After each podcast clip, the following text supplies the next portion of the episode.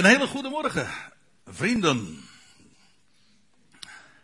Goed u hier weer te mogen treffen op deze stralende zondagmorgen. Ja, wel, het kan nog steeds, u ziet het.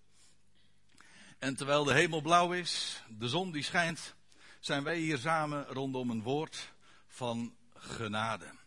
Van een God die alles in zijn hand heeft, die ons een geweldig goed bericht heeft toevertrouwd.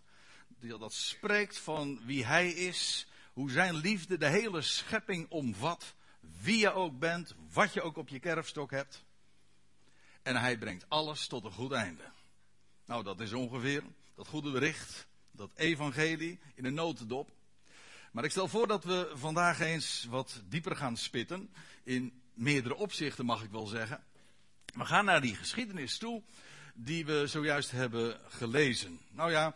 Uh, Het verwijst naar een geschiedenis die inmiddels zo'n pakweg vierduizend jaar geleden heeft plaatsgevonden. Van Hagar en Sara of vice versa.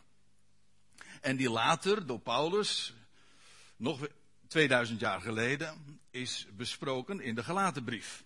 En het is misschien wel goed om, voordat ik daar wat over ga vertellen, even context schilderen. Dat wil zeggen, waar gaat het nou eigenlijk over? Nou, want ja, wij gaan nu naar Galaten vier toe. Dat betekent dus dat er al vier hoofdstukken aan vooraf gegaan zijn, of drie hoofdstukken. En het heeft een, uiteraard een bepaalde aanleiding. En het moet, u moet weten, Paulus had daar in Galatië, in de landstreken daar, in het uh, momenteel zo turbulente Turkije, een, het evangelie ver, verkondigd. In een heidense omgeving, niet-joodse omgeving.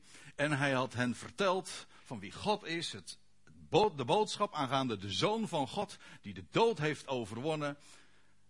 En dat heeft daar weerklank gevonden. Er waren velen die tot geloof waren gekomen en deze boodschap in hun hart hebben omsloten en, en hebben beaamd.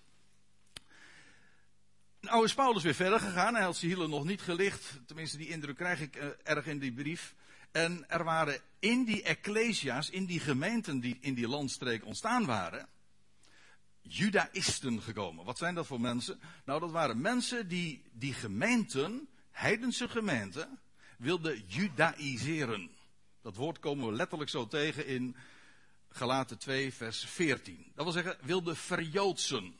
En we lezen in hoofdstuk twee, wordt er al op uh, ge, naar, ver, naar verwezen of op gezinspeeld, dat ze ook de spijswetten, zoals die voor Joden golden, wilden opleggen. En we lezen in Galaten vier ook over dat ze dagen, maanden en hoogtijden, jaarlijkse hoogtijden, wilden invoeren in die ecclesia's. Want ja, jullie zijn nou gelovig geworden, maar als je nou echt compleet wil worden, als je echt uh, wil groeien in het geloof, als je volmaakt daarin wil zijn, ja, dan zul je toch echt de Torah moeten gaan houden. We lezen ook eh, in deze hoofdstukken dat ze de besnijdenis wilden invoeren.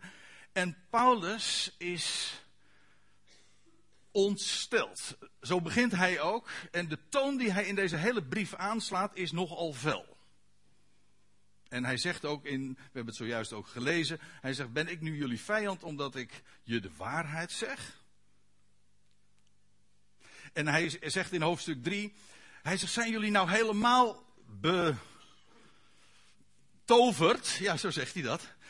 Ja, jullie, jullie zijn betoverd. Wie heeft jullie zulke dingen verteld? Hij zegt, zijn jullie nou begonnen in geest en eindigen jullie in vlees? Dat wil zeggen, jullie hebben een boodschap om niet ontvangen.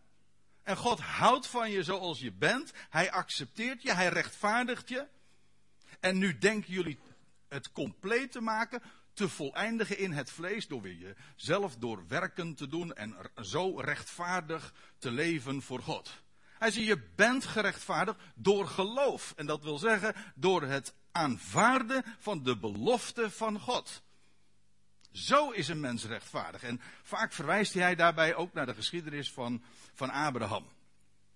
Galaten drie uh, zet hij ook uiteen dat, die, dat de wet een hele tijdelijke functie heeft gehad. Duizenden jaren na Adam is dat pas gekomen. Honderden jaren na Abra, nadat God een belofte had gegeven aan Abraham, kwam die wet op de berg Sinaï tot het volk Israël, één volk. En dat was een pedagoog, een tuchtmeester, tot op Christus. Tot, tot op Het moment dat Christus uit de doden opstond. En nu zijn wij niet meer onder die pedagoog, onder die tuchtmeester. Nou, dat had hij in Galaten drie uitge, uitgelegd. En dan komen we in hoofdstuk vier. Nou ja, inmiddels eigenlijk ook aan het slot daarvan. En dan zegt hij ook, ik ben in zorg over jullie. Net in het voorgaande vers, vers twintig, zegt hij dat. Dat dit nu de gang van zaken is hier in de Ecclesias. En dan vervolgt hij in vers eenentwintig. En ik stel voor dat we daar de draad ook oppakken. Zegt mij, gij, jullie, die onder de wet wilt staan. Luisteren jullie niet naar de wet? Het idee daarbij is, jullie willen graag de wet houden. Onder de wet staan. Hij zegt, maar in wezen luisteren jullie niet naar de wet. Want die twee staan tegenover elkaar. Je zou zeggen, van nou ja, als je, als je luistert naar de wet, ga je eronder onder staan. Paulus keert het precies om. Als je onder de wet staat, dan luister je niet naar de wet.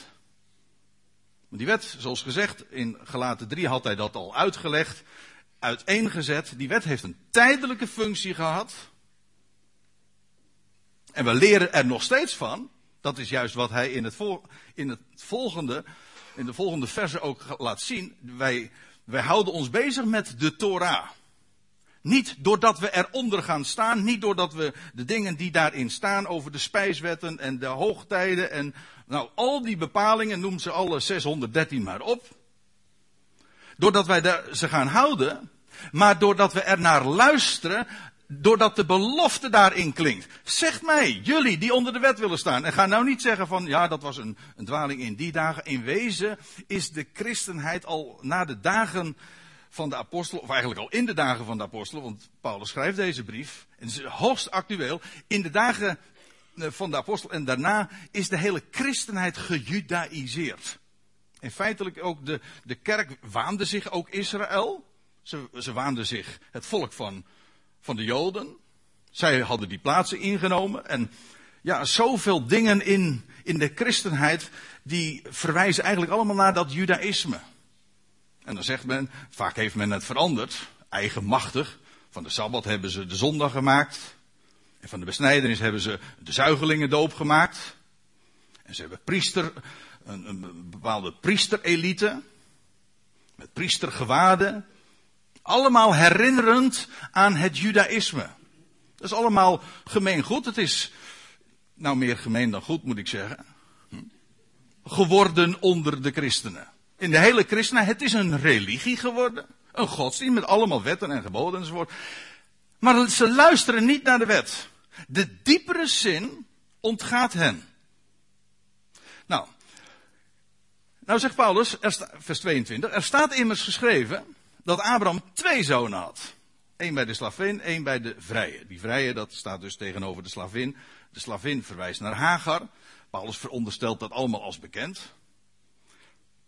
Eén bij de vrije, dat is Sara. Die geen slavin was, zij stond in vrijheid. Hij zegt, maar jullie, daar in Galatië, je beroemen je erop, jullie beroemen je erop, en dat wordt ook zo verteld door die judaïsten, die predikers, die jullie onder de wet willen brengen. Ja, wij zijn kinderen van Abraham. En dus moeten wij ons aan de wet houden. Hij zegt, maar vergis je niet, als je werkelijk naar de wet zou luisteren, naar de Torah zou luisteren, dan weet je, Sara, of Abraham had twee zonen. Eén bij de slavin en één bij de vrije. Je kan wel zeggen van, uh, ik ben een zoon van Abraham, maar so what? De vraag is, welke zoon ben je? Ben je een kind van de belofte? Of ben je er die ene zoon die verwekt was bij Hagar? En wat, want dan zegt hij in vers drieëntwintig, maar die van de slavin... Heel tekenend, van de slavin, die dus gebonden was, gebukt ging onder een juk. Die van de slavin, zoals trouwens nog een Egyptisch ook, was naar het vlees verwekt. Laten we even teruggaan naar de geschiedenis waar Paulus naar verwijst. Genesis zestien. Daar lezen we in vers één van dat hoofdstuk. Sarai nu, de vrouw van Abraham, schonk hem geen kinderen. Ze was onvruchtbaar en... Al die jaren dat God uh, zijn belofte inmiddels had gegeven, er kwam geen kind. Zoals het eerder in Genesis vijftien lees je dat al. Nou, eigenlijk nog eerder. God had gezegd, zoals de sterren van de hemel, zo zal jouw nageslacht zijn. Nou, de jaren die telden. En de jaren die klommen ook bij, de, bij dit oudere echtpaar. En Sara kon geen kinderen krijgen. En dan zegt ze, en zij had een Egyptische slavin, van wie de naam was Hagar. En dan staat er in vers twee, en Sarai zei nu tot Abraham, zie toch, de Heere heeft mij niet vergund te baren. God had gezegd aan Abraham, zo zal jouw nageslacht zijn. Nou ja, en Sara is gaan redeneren. En zegt, het is mij niet vergund te baren. Nou ja, ga dat toch maar tot mijn slavin. Misschien zal ik uit haar gebouwd worden. Dat wil zeggen, God gaat misschien die belofte vervullen van dat talrijke nakomelingenschap via Sara. Doe het dan maar op die weg. God een beetje helpen, zeg maar. Want ja, het is toch wel erg moeilijk. Jij bent zelf een man op leeftijd. Bovendien, ik ben onvruchtbaar. Ik ben bovendien, het gaat mij niet meer naar de wijze der vrouwen, lees je. Dat wil zeggen, die vrouw die... Um, die kon helemaal geen kinderen krijgen. Ze was onvruchtbaar. En ja, dat is toch onmogelijk. Maar God en onmogelijk, dat zijn twee woorden die niet passen. Hè? Staat ook in de geschiedenis ergens van Abraham. Zou voor de Heere, jawel, iets onmogelijk zijn? Zij was, het hele idee wat bij haar postvatte en wat, waar zij Abraham deelgenoot van maakt en ze geeft hem dat advies en je leest dan Abraham luisteren naar Sarai. Het is altijd goed naar je vrouw te luisteren natuurlijk. Maar in dit geval was het nou niet zo handig. Sterker nog, het was fataal. Als we het zojuist nog even hadden over dat hele Midden-Oosten conflict, is feitelijk hierop terug te voeren. Dus niet zo moeilijk om te laten zien dat het eigenlijk nog steeds het conflict is tussen Ismaël en Isaac. Maar van die kant wil ik het nu van, vanmorgen niet benaderen. Maar het idee is vooral, Hagar, dat is die slavin, en die baarde naar het vlees. Dat wil zeggen, Abraham, die heeft een kunstje uitgevoerd. Hij wilde God een handje helpen. God heeft wel zwaar beloofd, maar hij zal het wel iets anders bedoeld hebben. En wij moeten nu toch maar uh, ons beste beentje voorzet, uh, voorgeven, hoe zeg je dat? En wij moeten de belofte daarmee in vervulling doen laten gaan. God helpen. Maar Paulus zegt, dat is dus naar het vlees verwekt. En dat staat tegenover die, dat kind dat door de belofte werd verwekt. Dat is de vrije. Want kijk, en dat is heel apart zoals Paulus dat ook benadert. God geeft een belofte aan Abraham. Maar voordat die belofte vervuld wordt,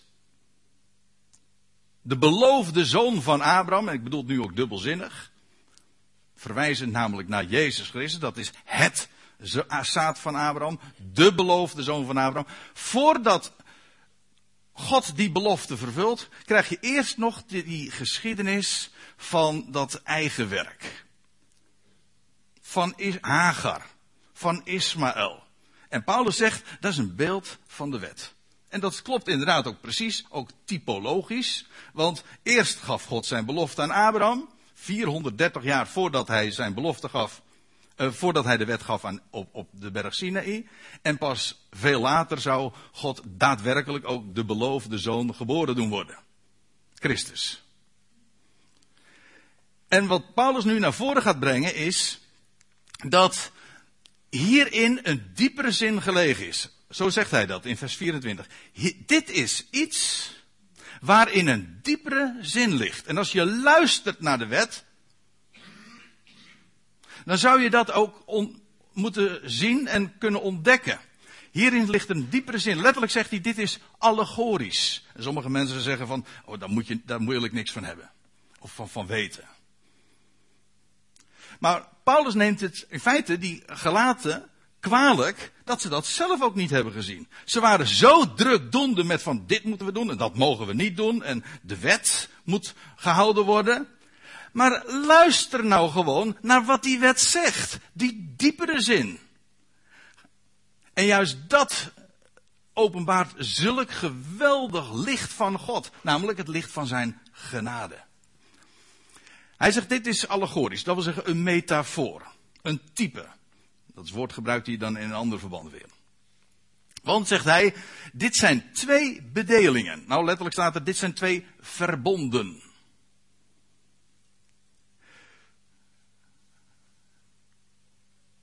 Dus Hagar staat voor een verbond en Sara staat voor een verbond. Of zo u wilt, Ismaël staat voor een verbond en Isaac.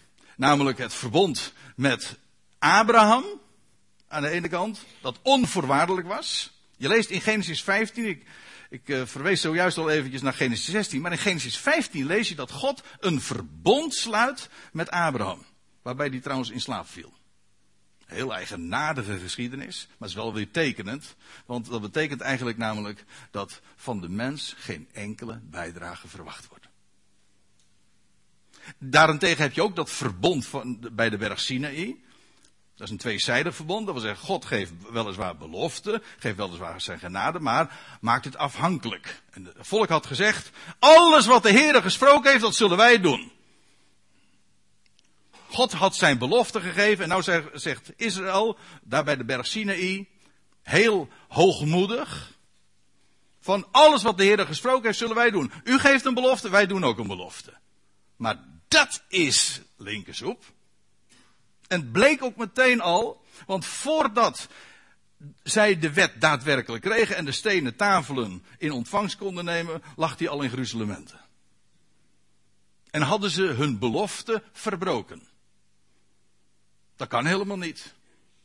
Die twee staan tegenover elkaar. Dit zijn twee verbonden. En dan zegt hij, de ene van de berg Sinaï, die slavenbaard, dat is Hagar. Dus het ene representeert het ander. De berg Sinaï baart slaven en hij zegt, dat is Hagar. En dan gaat hij verder. Het woord Hagar, dat is heel interessant, betekent de berg Sinaï in Arabië. Arabië, ja, u vindt het misschien wat vreemd. En ik, ik prikkel eigenlijk alleen maar door het zo eventjes voor te stellen. Maar je ziet dus aan deze, voor ons, als je zo naar het plaatje kijkt, rechts van de golf van Eilat, de Rode Zee, zie je Arabië liggen. En daar ligt de berg Sinaï. Meestal wordt het aan de andere kant van de Rode Zee gelokaliseerd. Maar er zijn hele goede aanwijzingen voor dat het inderdaad zo is. Nou ja, ik zei al, prikkel u alleen maar om, om die gedachte eens te overwegen. En dan moeten we het bij een andere gelegenheid daar maar nog eens over hebben. In elk geval, en dat is nu het punt, het ber, dat woord Hagar, zegt Paulus, dat is in Arabië de berg Sinaï. Maar dat is veelzeggend. Die berg Sinaï heet dus in Arabië Hagar.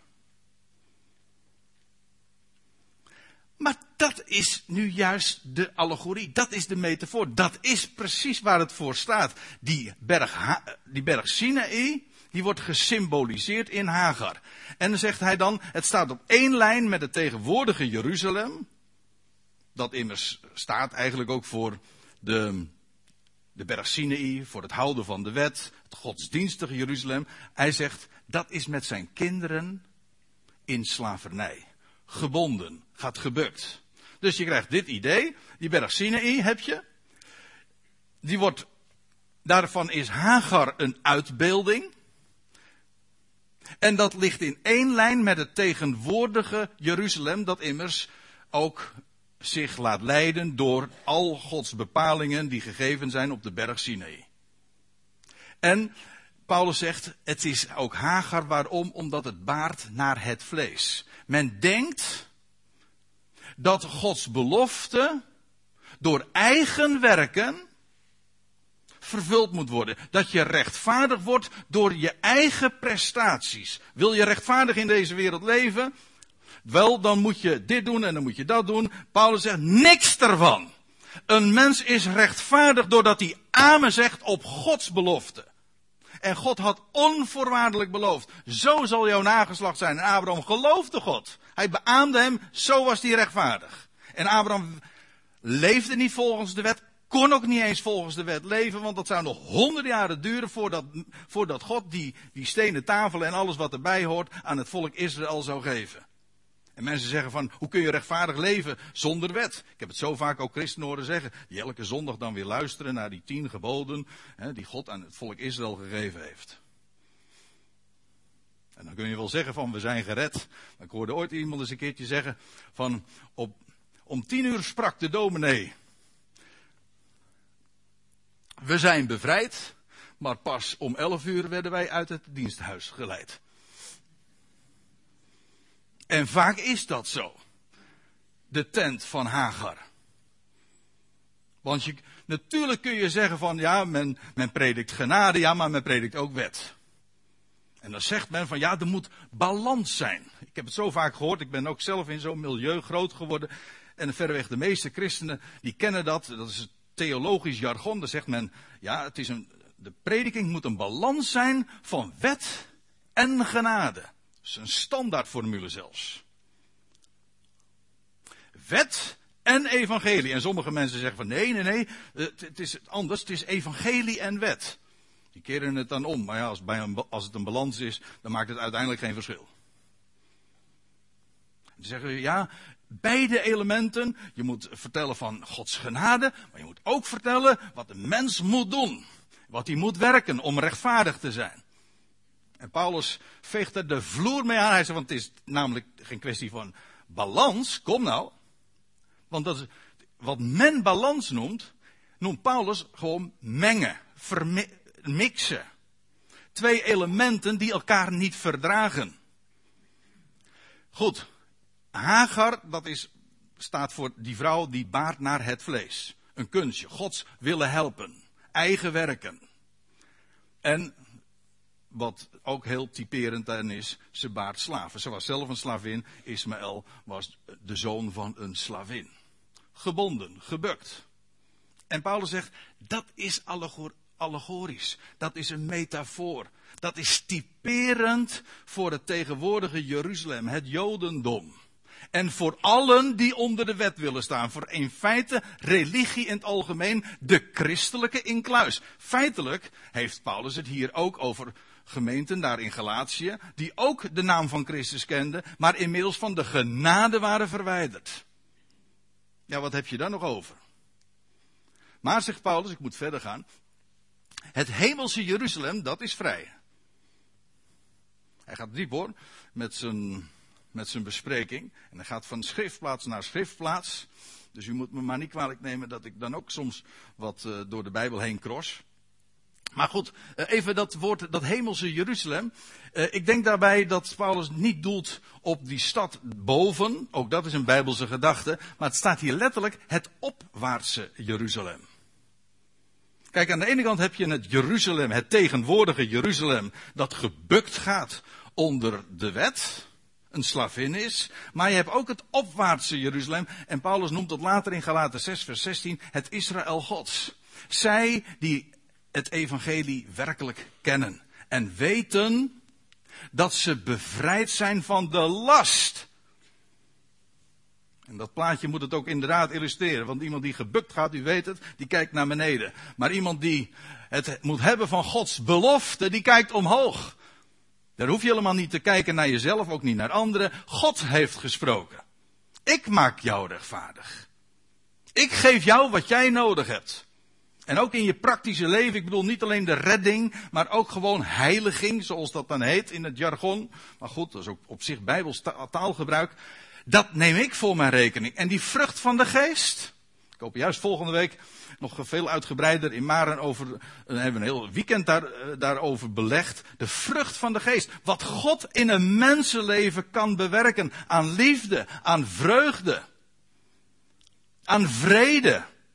Aan langmoedigheid. En goedheid. Zelfbeheersing. Nou, en nog een aantal andere aspecten, kenmerken van zo'n vrucht meer. God werkt dat. Dat is geen eigen werk. Dat is wat hij geeft. En hoe, en hoe geeft hij het? Hoe werkt dat dan? Nou, heel simpel. Omhoog kijken. Hij spreekt.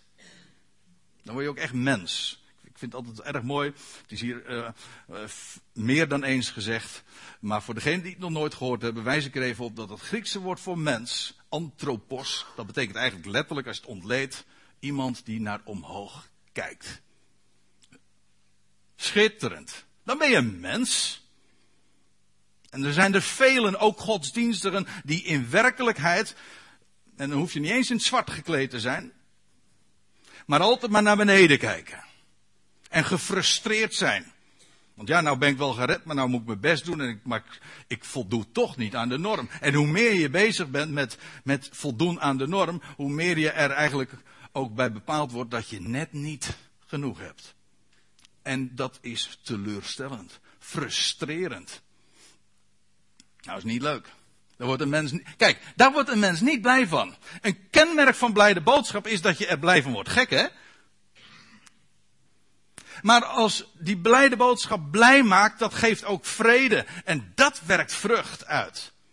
Hier, het hemelse Jeruzalem, dat wil zeggen het, het, het Israël Gods, dat werkelijk weet, dat bevrijd is.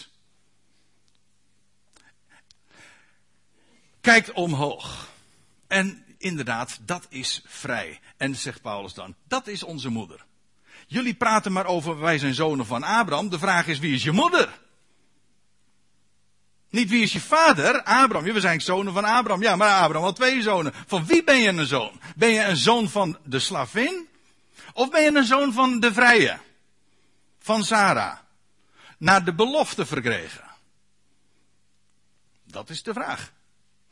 En dan gaat Paulus een, een, een woord citeren uit Jezaja vierenvijftig. Want, zegt hij, er staat geschreven, ik zei al, hij cross van het ene uh, bijbelgedeelte naar het andere, allemaal van die bijbelse associaties, de diepere structuren van de schrift, openbaart Paulus zo ter, al schrijvend. Schitterend. Want dan zegt hij, er staat geschreven, en dat staat in Jezaja vierenvijftig, en ik zal u eens wat vertellen, dat volgt na Jezaja drieënvijftig. Maar dat is inderdaad, ja, dat is, dat is veelzeggend. Want Jezaja drieënvijftig is voor velen van u wellicht ook een begrip. Jezaja drieënvijftig is dat hoofdstuk waar gesproken wordt over de knecht des Heren. Maar feitelijk is het de belijdenis die Israël als volk eens op haar lippen zal nemen. En wanneer ze tot ontdekking zal komen wie die knecht is. En dan zullen ze zeggen. Wij achten hem een geslagene en van God verdrukte. Maar om onze overtredingen werd hij doorboord. En als een lam dat ter slachting geleid wordt. Zo deed hij zijn mond niet open. Nou, en om de overtreding van mijn volk is de straf op hem geweest. Nou, nou al die woorden in Jesaja drieënvijftig. En straks zullen ze het op de lippen nemen. Die woorden. Het zijn de woorden van Israël. Wij. Iedere keer wordt er gesproken over wij. De verleden tijd. En de knecht zullen ze herkennen. En dan, in Jesaja vierenvijftig vers één, dat heft dan aan met, verheugt u gij onvruchtbare. En waarom noemt Paulus dat vers nu? Wel, het gaat erom, je bent tot ontdekking gekomen wie de knecht des Heren is. Je bent tot ontdekking gekomen van wie de opgewekte Messias is. En hebt de, ver, de vrijheid in hem verkregen. Maar nou gaat Paulus nog een link leggen. En, eh, namelijk, hij zegt, ja, die onvruchtbare, dat is die Sara. In ieder geval. Daar had hij het over. Sara was die onvruchtbare vrouw. Die niet in staat was om kinderen te verwekken. Nee, was onmogelijk. En verheug, maar Paulus uh, citeert dan uit Jesaja vier. Verheug u gij onvruchtbare, hoezo? Verheug u gij die niet baart, breek uit en roep. Gij die geen weeën kent, dat wil zeggen, sta op. Ja, letterlijk en figuurlijk. Sta op, nieuw leven. Breek uit in gejubel. Waarom? Omdat God leven uit de dood verwekt. Want Sara's lichaam was verstorven. Zo wordt dat genoemd in de Bijbel. Zij was dood. Zij kon geen leven voortbrengen. En dus zij was in feite een uitbeelding van de dood. Onvruchtbaar. Maar het hele evangelie gaat eigenlijk over deze boodschap, dat God, voor God niets onmogelijk is. En wat doet hij? Hij verwekt leven uit de dood. Dat is het evangelie. Wij, wij zijn allemaal, allemaal stervelingen. Al die miljarden mensen, ja, waarom hebben we daarvoor gekozen? Nee, dat ben je gewoon op voorhand al. Je komt ter wereld en dan weet je, eens komt er een moment dat je ook weer afscheid neemt. We zijn stervelingen. En uh, jaren denken we daar misschien nauwelijks aan. Als je nog jong bent, helemaal niet. Soms word je ineens er zo bij bepaald. Hoe de, uh, soms, uh, heel regelmatig, hoe ouder je wordt, hoe meer je erbij bepaald wordt. We zijn stervelingen. Ja, maar waarom hebben wij nou een blijde boodschap? Omdat we een God kennen die de doden levend maakt en leven verwekt uit de dood. En Abraham en Sara, ja, ze waren verstorven. Maar God is degene die doet opstaan en Abraham heeft dat aan de lijve ervaren. Ja, dat bedoel ik inderdaad dubbelzinnig. Hij verwekt leven uit de dood. En dan... En dat is toch een geweldige reden om, om, om te juichen. Wij kijken omhoog. Waarom? Ja, we hebben een God, mensen. Voor wie niets onmogelijk is. En we kijken over het graf heen. Uitzicht. Het beste komt nog. Hoezo? Waarom getreurd? En bovendien, we leven in vrijheid. Uit de belofte. Zo verandert God een mens. Wij veranderen niet. Mevrouw liet net nog een tekst zien. Net voordat ik hier naar voren kwam, liet ze nog een tekst zien waarop stond: de mens verandert misschien het woord, dat kan helemaal niet. Maar wat God doet, het, het woord verandert ons. En zo is het. Het evangelie is een kracht Gods. En als je het gelooft, gaat het werken. Je wordt er in ieder geval in eerste plaats al blij van. En dan moet je dus weten hoe explosief het is in je leven. Vandaar ook die titel van dat boek waar zojuist even op gewezen werd. Het is heel explosief. Het verandert, het is dynamisch, dynamiet. Verheug u, gij onvruchtbare die niet baart, breekt uit en roept. Gij die geen weeën hebt, want talrijker zijn de kinderen van de eenzame dan van haar die een man heeft. En Paulus past dit ook hier toe in verband op met de geschiedenis van Hagar en Sara. Dat wil zeggen, jullie zijn kinderen van Sara, kinderen van de belofte. Niet alleen uit de Joden, maar veel talrijker. Uit de natieën ook. En, jullie zijn, en, de, en de kinderen van die Sara zijn veel talrijker dan van haar die een man heeft. Want daarbij verwijst hij naar Hagar die de vrouw werd van Abraham. Allemaal eigen werken. Keuzes. Alleen maar ellende leverde het op. Baarden alleen maar slaven. Dat sloeg ik echt nergens op. Daar kwam hij vanzelf wel achter. Daarom, een mens doet er altijd verstandig aan om gewoon te luisteren naar wat God zegt. En dan kunnen mensen wel zeggen, ja, dat is allemaal veel te makkelijk. Laat ze maar praten. Wie het laatst lacht, lacht het beste. Volgens mij heeft Sara die bedacht. Ja, ze noemt niet voor niks haar zoon Zaar, eh, pardon, eh, Isaac. Wat betekent dat? Hij zal lachen. Ja, want God... Als ik het zo mag zeggen, trek gewoon een lange neus naar alle menselijk gepraat over onmogelijk. Hoezo onmogelijk? Ik ben het die werkt. En ik ben die, die ook mijn belofte vervult.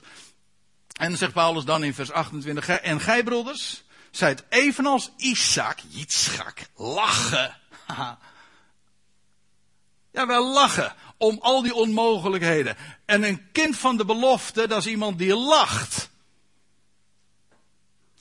Maar, zegt Paulus, jullie zijn evenals Isaac kinderen van de belofte. Dat had hij trouwens ook al in het voorgaande hoofdstuk gezegd. Hij zegt, indien gij nu van Christus zijt, dat wil zeggen de opgewekte. De uit de doden opgestane. Leven uit de dood. Indien gij nu van Christus zijt. Dan zijt gij zaad van Abraham, want dat had Paulus ook al uitgelegd. Kan ik nu verder niet meer aantonen, maar het zaad van Abraham, dat is Christus. Nou, als wij nu van Christus zijn, zijn we dus zaad van Abraham. En dus naar de belofte erfgenamen. En als u het een beetje kort door de bocht vindt, dan moet u het nog maar eens teruglezen. Zo schrijft Paulus over die dingen en het is heel logisch. Maar het is, ook, het is niet alleen logisch, het is geweldig. We zijn naar de belofte erfgenamen. We zijn kinderen van de belofte. En, en zegt Paulus, maar zoals destijds hij die naar het vlees verwekt was, hem die naar de geest verwekt was, vervolgde, zo ook nu. Waar doelt Paulus op? Nou, hij doelt op die geschiedenis die, die je uh, dan leest. Dat staat in Genesis eenentwintig. We moeten er even naartoe gaan. Daar staat er, als inmiddels Isaac geboren is... Dan ontstaat het conflict. Hè? Want, dan staat er, en Sara zeide, God heeft gemaakt dat ik, ik lach. Niet alleen, ze noemde haar kind lachen, maar ik lach ook. Ze lachte het laatst, maar ook het best. Ieder die het hoort zal om mijnentwil lachen. Het is natuurlijk niet voor niks hoor, dat juist het volk dat daaruit voortkomt, zo uh, uh, gekenmerkt wordt door gein. Gein is trouwens ook een Hebreeuws woord en dat betekent genade, maar dat is dus een lachen. Het heeft allemaal met elkaar te maken. Gein is lachen. Ja, wanneer heb je gein? Nou, als je God kent. Als je gewoon uitgaat van zijn belofte. Niet van werken, daar word je doodongelukkig van en dan leef je in slavernij. Ben je altijd maar bezig met de werk en je best doen en je, en je komt er nooit. Dan kijk je naar beneden, dan kijk omhoog. Dat geldt niet alleen voor Sammy. Hm? Kijk omhoog. En Sara zeide, God heeft gemaakt dat ik lach. En ieder die het hoort zal om mijnentwil lachen. En ze zeiden, wie had aan Abraham durven toezeggen? Sara, die oude vrouw, die zoogt kinderen. Want ik heb een zoon gebaard in zijn ouderdom. En het kind groeide op. En het werd gespeend. Dat wil zeggen, het raakte van de borst af. Gespeend wil dus zeggen dat je niet meer de moedermelk drinkt. En dat is een hele happening hoor. Want staat er, en Abraham richtte een grote maaltijd aan op de dag dat Isaac gespeend werd. Dat betekent niet dat hij dacht dat hij de borst kreeg, maar dat hij de borst niet meer kreeg. Ja, dat is een beetje raar misschien, maar dat betekent het echt. Toen was hij vijf jaar trouwens. Ja. Ja, dat is een hele berekening, daar ga ik u nu niet meer lastigvallen, maar zo lang kun je dus doorgaan met de borst geven. Maar dat is een hele happening, want dan ben je van de melk af. En dat is trouwens, daarin zit ook nog een hele diepere zin hoor. En als je van de borst af bent, dat wil zeggen geen moedermelk meer, dan ben je eindelijk toe aan de vaste spijs.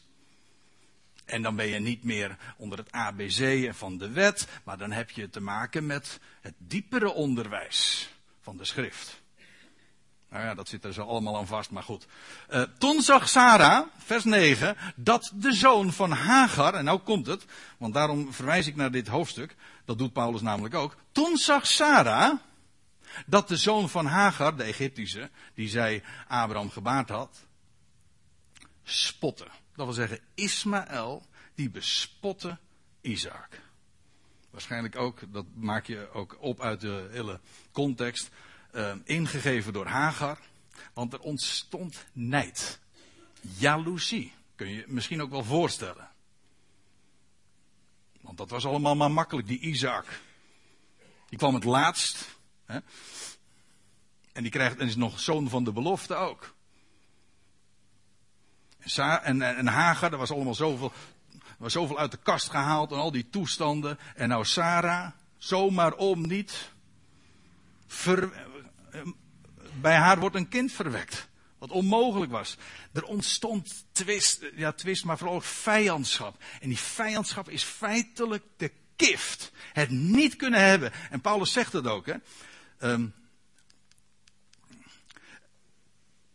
toen was die volle vervolging van Ismaël op, uh, gericht op de, het kind van de belofte. Hij zegt, het is nog steeds niet anders.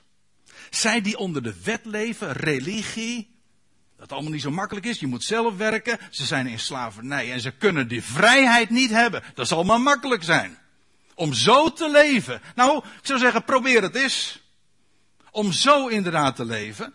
Maar dat matcht niet.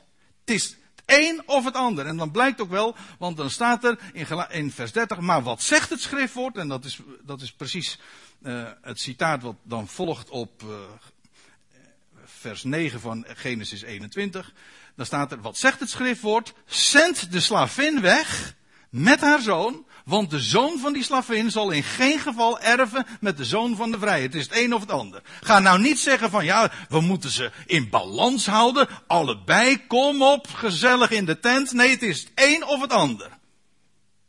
Je leeft uit de belofte, maar dan niet uit werken.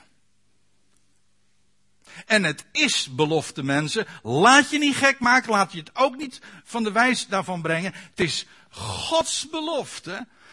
Evangelie, puur om niet. Daarop mogen we staan. Leef daaruit. En zo erf je ook. En die erfenis is trouwens ook de, die zegen van Abraham. En heeft, dat, heeft weer alles te maken met de belofte van de geest. En wat de geest in je kan uitwerken. Namelijk de vrucht van de geest. Het werkt maar op één manier. Namelijk doordat hij actief wordt in jouw leven met zijn woord van belofte. Ik bedoel, het is zijn werk. Daarom zegt Paulus, en ik moet ook afsluiten, en dat doet Paulus feitelijk ook in, als conclusie van deze exercitie, zo nadat hij dat heeft uiteengezet en uitgelegd over Sara en Hagar. Daarom, broeders, zijn wij geen kinderen van een slavin, maar van de vrije. In vrijheid. God geeft zijn belofte. Sta daarop. En nou, ik, ik pak eventjes stiekem vers één ook nog mee. Want ja, dat is die hoofdstukindeling, moet je niet te veel van aantrekken. Want vers één, dat sluit naadloos aan bij het voorgaande van hoofdstuk vier. Dan zegt hij, opdat we waarlijk echt vrij zouden zijn, heeft Christus ons vrijgemaakt. Houd dus stand. Laat je niet weder een slavenjuk opleggen. En weet je wat dat is? Stand houden. Dat wil zeggen, sta op de belofte. Evangelie. En zeg daar amen op. Elke dag. Dus niet alleen maar, ik heb daar ooit op gestaan. Dat hadden die Galaten ook. Die hadden er ook ooit op gestaan. Maar ze, hadden, ze waren zo gek geweest. Ze waren betoverd om er weer van afgevoerd te worden. Dat was de ellende. Sta daarop. Blijf erop staan. Elke dag weer opnieuw. Heer, ik ben rechtvaardig.